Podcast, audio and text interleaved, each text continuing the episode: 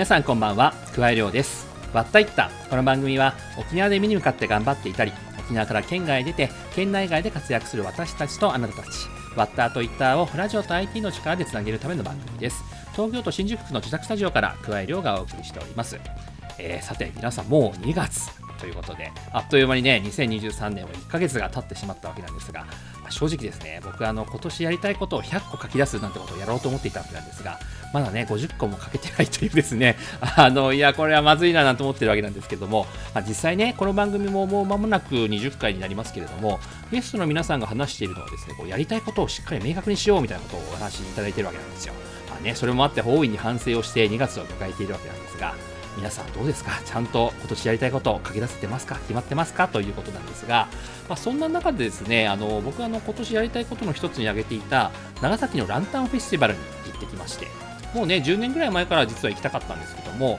3年ぶりの開催となった今回ようやく見に行くことができたと。ね、雪の降る長崎でですね幻想的なランタンを見てもう感動してすごかったななんて思ったわけなんですが本当ねあの街中にランタンが飾られていて、えー、道を歩くだけですね心躍るというかですねまあ、こうやって全国には他にもいろんな祭りがありまして、えー、今年はすべてま開催されるんじゃないかなという気もしていますので、まあ、全国をできるだけ回ってね、こうした祭りを楽しみたいななんて思っているわけですよ。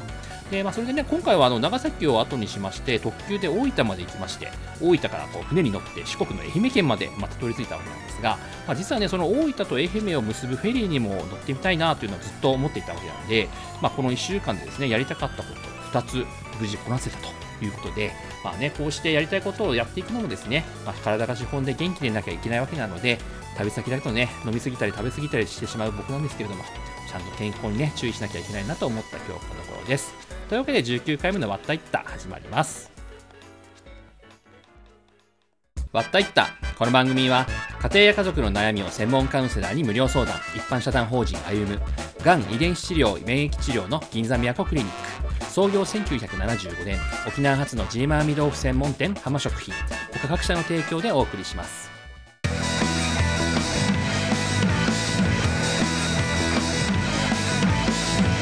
加え量のわったいった桑井亮がお送りしているわったいった本日のゲストは先ほど CM を流れた銀座都クリニック院長の浜本誠英さんです。ズームで収録したトークをお聞きください。それではどうぞ。はい。というわけで本日のゲストは銀座都クリニック院長の浜本誠英さんです。どうぞよろしくお願いいたします。はい。よろしくお願いします。というわけで浜本さんと、えー、僕はですね、あの、去年12月ですかね。12月に、あの、9回目のゲストだった、あ平秀之さんが主催をする、で、まあ、沖縄の人たちが集まるイベントに参加した際に、まあ、ご紹介いただきまして、で、あの、ラジオのお話しさせていただいたら、あ興味あるということで、今回至ったというところでございまして、実はあの、今日から、2月からですね、えー、この番組のスポンサーということも務めていただいて、あの、多分この今話している前のタームでですね、あの CM が流れているかと思いますということで、そのあたりもですね、今日はお話を伺えればなと思っております。はい。というわけでですね、まずは、浜本さんのですね、えー、ご経歴から紹介できればなと思っております。えー、浜本さんは宮古島で生まれ、久松小学校、久松中学校を通った後、県外へと進学。鹿児島のラサール高校、そして鹿児島大学医学部を経て、沖縄県立中部病院で研修をし、故郷である宮古島の県立宮古病院で外科医としての道をスタート。2011年、最先端の医療に触れたいという思いから上京し、再生医療のクリニックで院長として働いた後に、2018年には、がん治療専門の銀座都クリニックを開院。今では全国からがん患者さんが集まるクリニックの院長として、がん治療に従事する傍らで、再生医療やアンチエイジングも行っているといったところでございます。はい。はい。先日ですね、あの、私もクリニックに顔を出させていただいて、で、あの、ピザをごちそうになるという あの形で病院でピザを食べるっていうのは初めての経験でございましたが、まあ、その病院について今やっていらっしゃるクリニックに関しては後ほど後半で伺えればなと思っておりますおりますが、まあ、まずは、あの、この番組のコンセプトでもありますが、まあ、県外へ出るというところの中でですね、あの、お話を伺えればなと思っています。まず、浜本さんの場合は最初が、あ宮古島から、えー、県外、まあ、島の外に出るということをですね、高校進学で選択されたということで、鹿児島のまあ名門であるラサール高校ですね、はい、に、えー、進学されたというところですが、そのきっかけでしたりとか、まあ、思いというのは何かあったんでしょうか？あの、ちょうど中学の頃に通ってた塾が、結構優秀な人がたくさんいてですね、みんな県外志向だったんですね。で、島から出てみんな県外の、まあ、私立高校に行くっていうので、僕もその仲間の一人として、あの、切磋琢磨してたんですね。あの、やっぱり九州、沖縄といえば隣が九州なので、はい。九州の学校を狙う人が多かったんです。うんうんうんで、まあ、九州の中でいくつか有名な高校があって、そのうちの私が、まあ、たまたまラサールに受かったっていう、そんな感じです。隣の県っていう思いがあって、あ、鹿児鹿児島がですね。島って、はいうん。なんか近いイメージがあったので、一番鹿児島がいいかなと思ってます。ああ、なるほど。まあ、確かにその後も大学も鹿児島を選択されるわけなので、鹿児島での生活でそうするとも9年。う9年もですね。じゃあかなりはい第二のふるさと的な感じもあるんですか、そうです。あの、鹿児島弁もいっぱい勉強したし、うん小小中も覚えたし、なるほど。まあそういう学生時代をまあ、あの、鹿児島でというところだと思いはい。ますけれども、まあそこで、あの、実際にラサール高校から鹿児島大学の医学部の方に進学をしたというところなんですが、最初かはら医者の道を志していたんですか、そうですね。中2、中3ぐらいの頃に医者になろうかなと思ってはいました。当時、同じ塾で県外目指してた人たちは、大部分が医者になったと思います。であの、実際にその、まあ、大学で、まあ、医学学ばれて、かつそこから、まあ、研修なども多くされたかと思うんですけれども、その研修時代で何かこう、まあ、研修で実際に中部病院でも働かれてというところもあると思うんですが、記憶に残っているエピソードなどってあったりされますか？あの、やっぱり中部病院が恐ろしいほど忙しかったので、うん、うん、うん。大体もう立ち止まった瞬間寝るっていうですね。ああ。みんなそんな感じでしなんかあれですよね、全国でも有名な忙しさだだったりするんですか？中部病院って。た。当時は日本で一番忙しい病院でした。あの、それでいくと、その、宮古島から出て鹿児島で、あの、9年いて、で、そこからは、また沖縄に研修時代、まあ、戻ってというところだと思うんですが、そはのい、違いって何か感じましたまあ、生活面でも何でもあれですが。はい。鹿児島ではもう完全に寮だったので、はい。ラサール全国から来るんですけど、はい。なんか考え方が違う人ばっかりだなっていう。宮古島以外は、うんはい、知らずにいきなり本土に行ったんで、育ち方もなんか何でもかんでも違うから、最初は戸惑いしかなかった。当時、今思い出せるものがあれば、なんかこう、ギャップというか、地域差を感じたなんかエピソードなんてあったりしますか？あとはまあ雪を初めて見たとか、そんな。あ、確かに鹿児島も降りますもんね。まあ2年に一度ぐらい降るんですけど、あの、結構沖縄出身者がいるんですね。はい。雪が降った、あの、翌朝とかは、はい。当時携帯電話もない時代なんで、はい。なんか公衆電話の前に沖縄出身の生徒がみんな並んで、親に電話するために。雪見たよって電話した。そうそうそうそうそう なるほど。私も電話しに行ったんですよ。なるほど。これ電話して何をつ、何、あの、ね、今だと写メ、写メ、写真撮って送るとかできますけど、当時はない、それもないじゃないですか。はい雪見たよって何を伝えるんですか？おあの、いや、もう雪を見た感動ですよ。なるほど。そういうの見たよ、初めてっていうことですね。そうそうそうです。そうですえー確かにあれですよ、その、雪って、そのまあ旅行とかで見る人いると思うんですけど、雪ってその自分が住んでいるところが雪が降ってし、あの、雪化粧になる、白くなるっていうのが感動するじゃないですか。普段の、普段の景色がこんだけ変わるんだっていうちところに、なんか雪の本当の良さがありますよね。はい、そう思います。そのあたりの感動をじゃあ親に伝えたわけですね。高校生。なるほど。ありがとうございます。まあ、それもあって、話を戻しますと、中部病院で研修をして、そこから一はい度、あれですかね、東京の京林大学の方でも研修をされた2年間だけ。2年ぐらい。その時はどうですか？まあ、別に東京に出たからというよりも、もう日々忙しいから、なもう何も変わらないって感じですかね。逆に、はい。大学病院って暇なんですよ。ああ、なるほど。あの、中部病院でもうアホ、アホみたいって言っちゃ失礼です。アホみたいに忙しい生活をして、うんうんうんうん。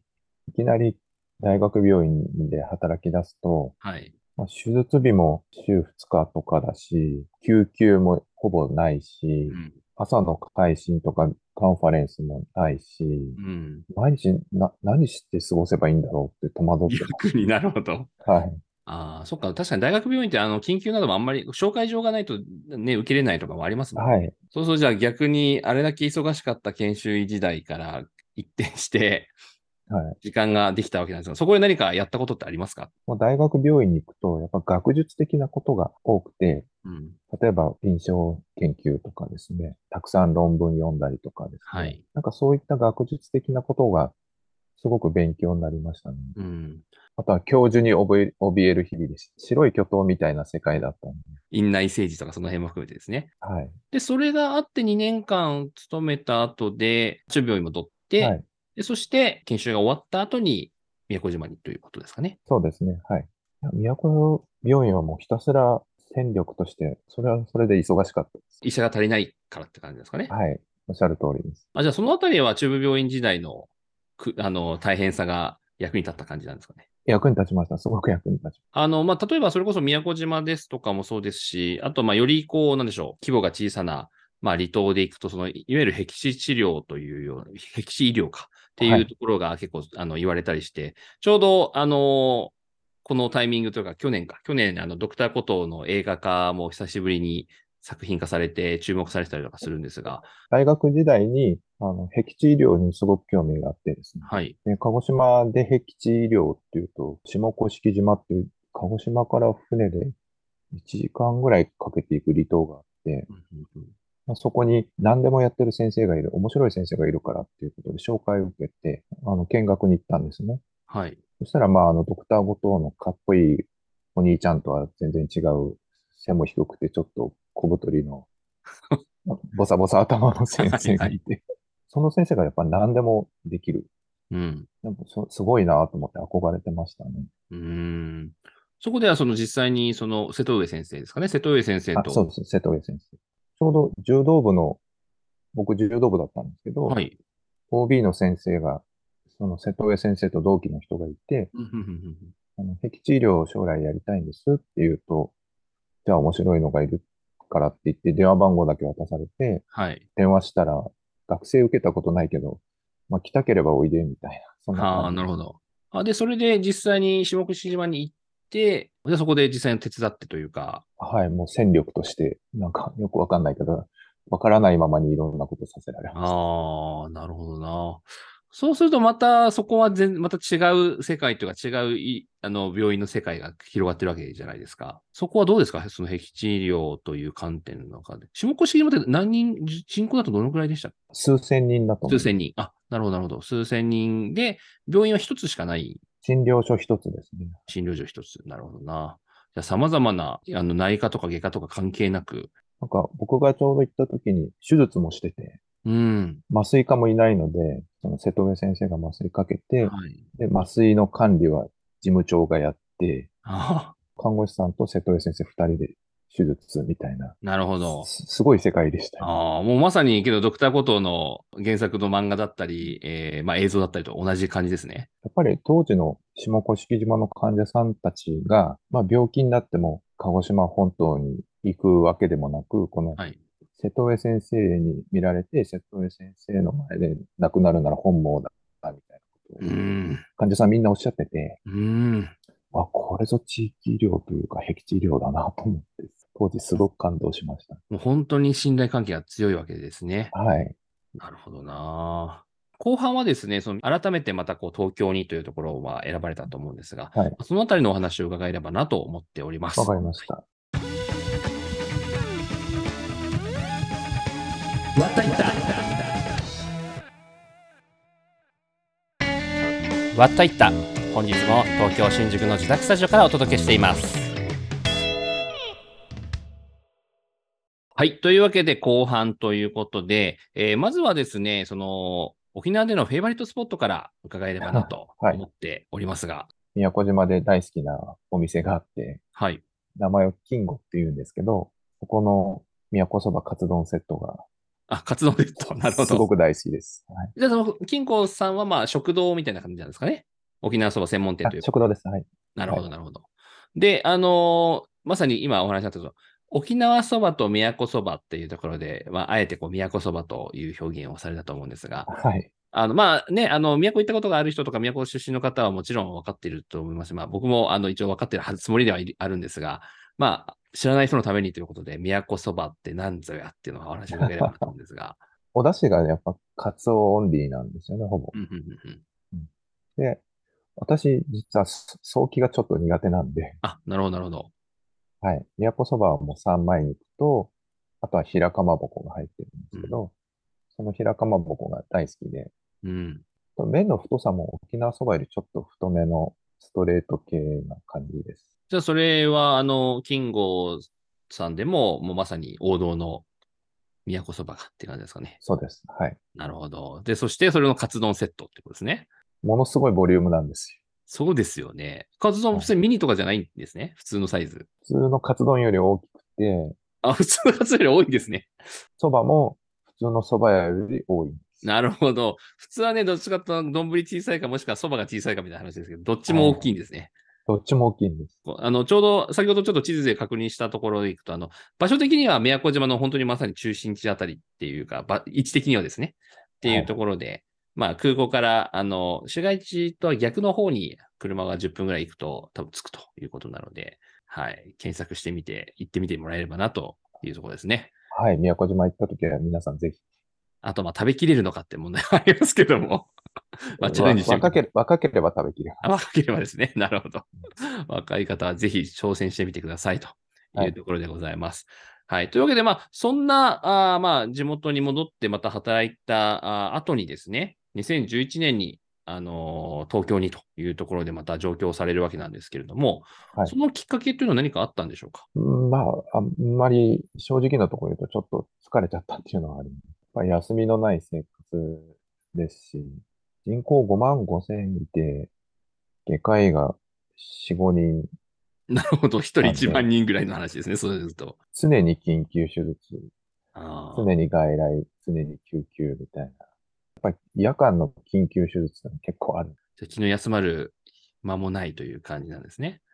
はい。で、あとはできることが限られてるので、うんもうできない症例とかは、ヘリで、あの、沖縄本島まで夜中でも何度か搬送したことあります。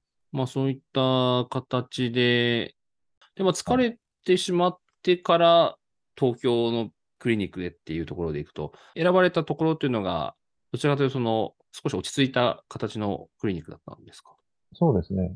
はい。再生医療のクリニック。まあ、ゆっくり一人一人と話すっていう。はい。じゃあもう本当に緊急外外来がもうガーッと来て、えー忙しいというよりはしっかり予約でその時間をしっかりと向き合ってみたいはいな。形なんですね。はいああ、なるほどな。そうするとな、なんかまあ、印象的にこのね、あの、先ほどお話しだった僻地医療のように、こう、一人に対してしっかりと向き合ってみたいな形の要素もあるのかなという気がするんですが。はい、あります、あります。そうですね。私自身がやっぱり一人の患者さんを、まあ、家族も含めて全体見て、うん。あの、ゆっくり対話しながら、家族のように接するっていうのが理想だったので、うん、うん。そういうことはできたかなと思う。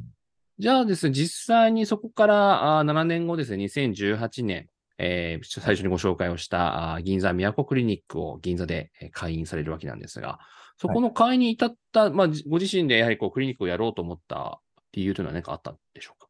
えっと、はい。あの、ホームページとかにも書いてあるんですけど、いとこをちょっと亡くしてですね、がんで、宮宮古時代に。で、まあ、標準治療をずっとやってたんですけど、はい。それでも亡くなっちゃうんで、うん。なんかもう標準治療って進行したがんは治らないなってちょっと諦めて、最先端の医療に行ったタイミングも、まあ、いとこが亡くなってからっていうタイミングだったんですけど、あ、なるほど。じゃあ上京したタイミングというのはそそれだったわけですね。そうですね。うんうん。そうそれで、標準治療、ずっと標準治療、手術やって抗がん剤やってて、自分でやってましたけど、はい。なんかそれで治らないんだったら、うん何をしてんだろうっていう自分の中で葛藤があってですね。うん。でそこで、まあ、自由診療、まあ、標準治療で治らなかった人を、他の手立てやってる先生がいて、その先生と出会った時にですね、はい。もう、あとは緩和ですって言われた患者さんたちが希望を持って生き生きとした顔で、なんか治療を受けてるのを見てですね、うん。あ、これはすごいなと思って、こういう治療をやってみたいと思います。それを、じゃあじ実際に自分の手で、えーやっていこうというところで、銀座都クリニック会員ということでですかね。はい。あとは、治療にこだわるわけでもなく、はい。行き場のない患者さんとかですね、主治医が忙しくて全然話せない、はい。で、治療を言われるがままにやってるけど、何やってるかわからないっうん。ていうような、いろんな患者さんがいてですね。で、そういう方々に、大体うちの初診、あの、セカンドオピニオンとか90分ぐらいかかるんですね。下手したら2時間ぐらいかけて、その方の今までやってきた治療を、はい。こういう理由で、まあ、こういうことをやってきたんだよっていう順を追って、主治医に代わって説明してあげたり、うーん、なるほど。大体皆さん抗がん剤やって、ちょっと疲れた方々が来るんで、はい。まあ、抗がん剤頑張ったねって癒したりとかですね。うん。ただちょっと変わった人とかで、やっぱり抗がん剤やりたくないって言ったら追い出されたっていう人たちとか、あの、主治医とそれがどうしても合わないんですっていう人たちに、新しい病院紹介してあげたりとかですね。うん。なんか普通の保険診療の3分診療じゃできないようなことをやりたかったんですね。今それができている感じ。まさに一人一人に寄り添って、しっかりと向き合って対応しているということですよね。そうですね。はい。うん無期治療とあんまり変わらない感じ。そうですよね。今まさに、あの、は僕もそれを感じていて、まあ、最初にお話があった、その自分にがやりたい部分というところとか、っていうところはにいマッチしているのが、今の、あの、今の浜本さんのやり方になっているのかなっていう印象は、はい、持ちましたと、はい、いうところですね。はい。まあ、そんな、まあ、銀座ミャクリニックも5年、あの、されていてというところでございますが、今後というところでは何か展開を考えていらっしゃったりするしますでしょうか？今はまあ、がんの専門にやってますけど、はい。他の、まあ、皮膚科だったり、眼科だったりっていうクリニックもやっていきたいんですね。はい。保険診療のクリニック。で、その中で、やっぱりみんな苦労するのは人材なんですよ、スタッフさん。はい。そういうスタッフを沖縄の人で固めるまではいかないんですけど、沖縄の人を入れたクリニックを作っていきたいなとは思ってます。実際どうですか？沖縄の人だったらこういうことが期待できるみたいなのあるんですか？そうですね。やっぱり人がいいので、うんうんうん。あと患者受けがなんか皆さんいいんですよ。ああ、なるほど。もう30年前とかは、宮古島って何？どこ？っていう、沖縄テレビあんの？とか、はい。え英語話せるの？とか普通にはい。ディスられてましたけど、はい。今のはなんか沖縄出身っていうだけで、向こうもなんか笑顔になうんうんり、うん。なんかフレンドリーなり、なんか心開いてくれるって、なんか沖縄出身で得したなっていうのがあるんですね。うん。そういうのを、であの、沖縄出身の方々、まあ医療従事者、看護師さんとか、まあ受付さんとかですね。はい。そういう方がいるクリニックだったら、なんか面白いことできないかな。じゃあそこで、まあ今後もクリニックを増やしていく、展開していく中で、そこにできれば、まあ沖縄の人材をとはい。いうところでございますね。ぜひ、ぜひって思ってます。はい。まあまあまさにそれが CM で現れてるわけなんですが。そうですね。ということでございますが、そうですね。なので、ぜひね、あの、医療のね携わっている人の中で、県内から出て、県外でということであれば、ね、院長が沖縄の人だと安心する部分もあると思いますので、はい。はい、そこはぜひというところですかね。じゃあ、あの、最後に、あの、この番組聞いているリスナーの方々でしたり、もしくは、まあ、宮古の、あの、まあ、ご親戚とか聞いているかもしれませんので、その方々に対して一言、最後お願いできればなと思います。東京で、まあ、怖い街だという印象もあるんですけど、挑戦したい、何かをやりたいっていう人にとっては、いろんなチャンスが転がっているところなので、あの、人生、いろんなことに挑戦して飛び出したいっていう方は、ぜひ東京を、まあ東京じゃなくてもいいんですけど、こう、都会に出て行ってほしいなと思います。で、もし東京に出て、特に医療従事者の方だったら、頼っていただければ、別にうちで就職とかじゃなくても、何かしらお手伝いができるかなと。で、最終的にはやっぱ沖縄とこの東京の交流ができるようにしたいなと思てですね。あの、私の将来の夢として、宮古島にホスピス作りたいっていうのがあるんで、まあそのホスピスと、あの、東京の全国から集まるクリニックを、まあ、行ったり来たりする生活になるのかなと思実現すれば、まあ、沖縄のためにもなるわけですし、まあ、そういったところをご一緒できる人、来てね、ということう。そう、で。ぜひ、はい。ということで、まあ、CM、あの、数ヶ月間流れますので、ぜひ、そこの間で聞いていただいて、その気になったら、ぜひと、銀座宮古クリニックに来てくださいということでございますね。はい。よろしくお願いします。はい。ありがとうございます。えー本日のゲストは、銀座宮古クリニック院長の浜田誠さんでした。ありがとうございました。ありがとうございました。加え量の割ったいった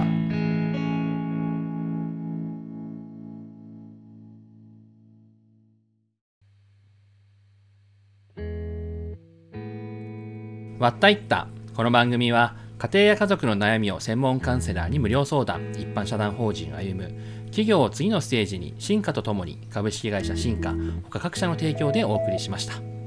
というわけでエンディングです。浜本さんとのトークいかがでしたでしょうか、まあ、CM もね、これから流れますので、東京のクリニックで働きたい方はぜひ相談してみてください。えー、わったいったでは番組への感想や話を聞いてみたいというゲスト候補を募集しています。メールアドレスは watta, watta, アットマーク、 rokinawa.co.jp、また、ツイッターの番組公式アカウントへの DM、ハッシュタグはカタカナでわったいったでもお待ちしています。番組公式ノートでは過去の放送回のポッドキャストも掲載していますので、ぜひそちらもチェックしてみてください。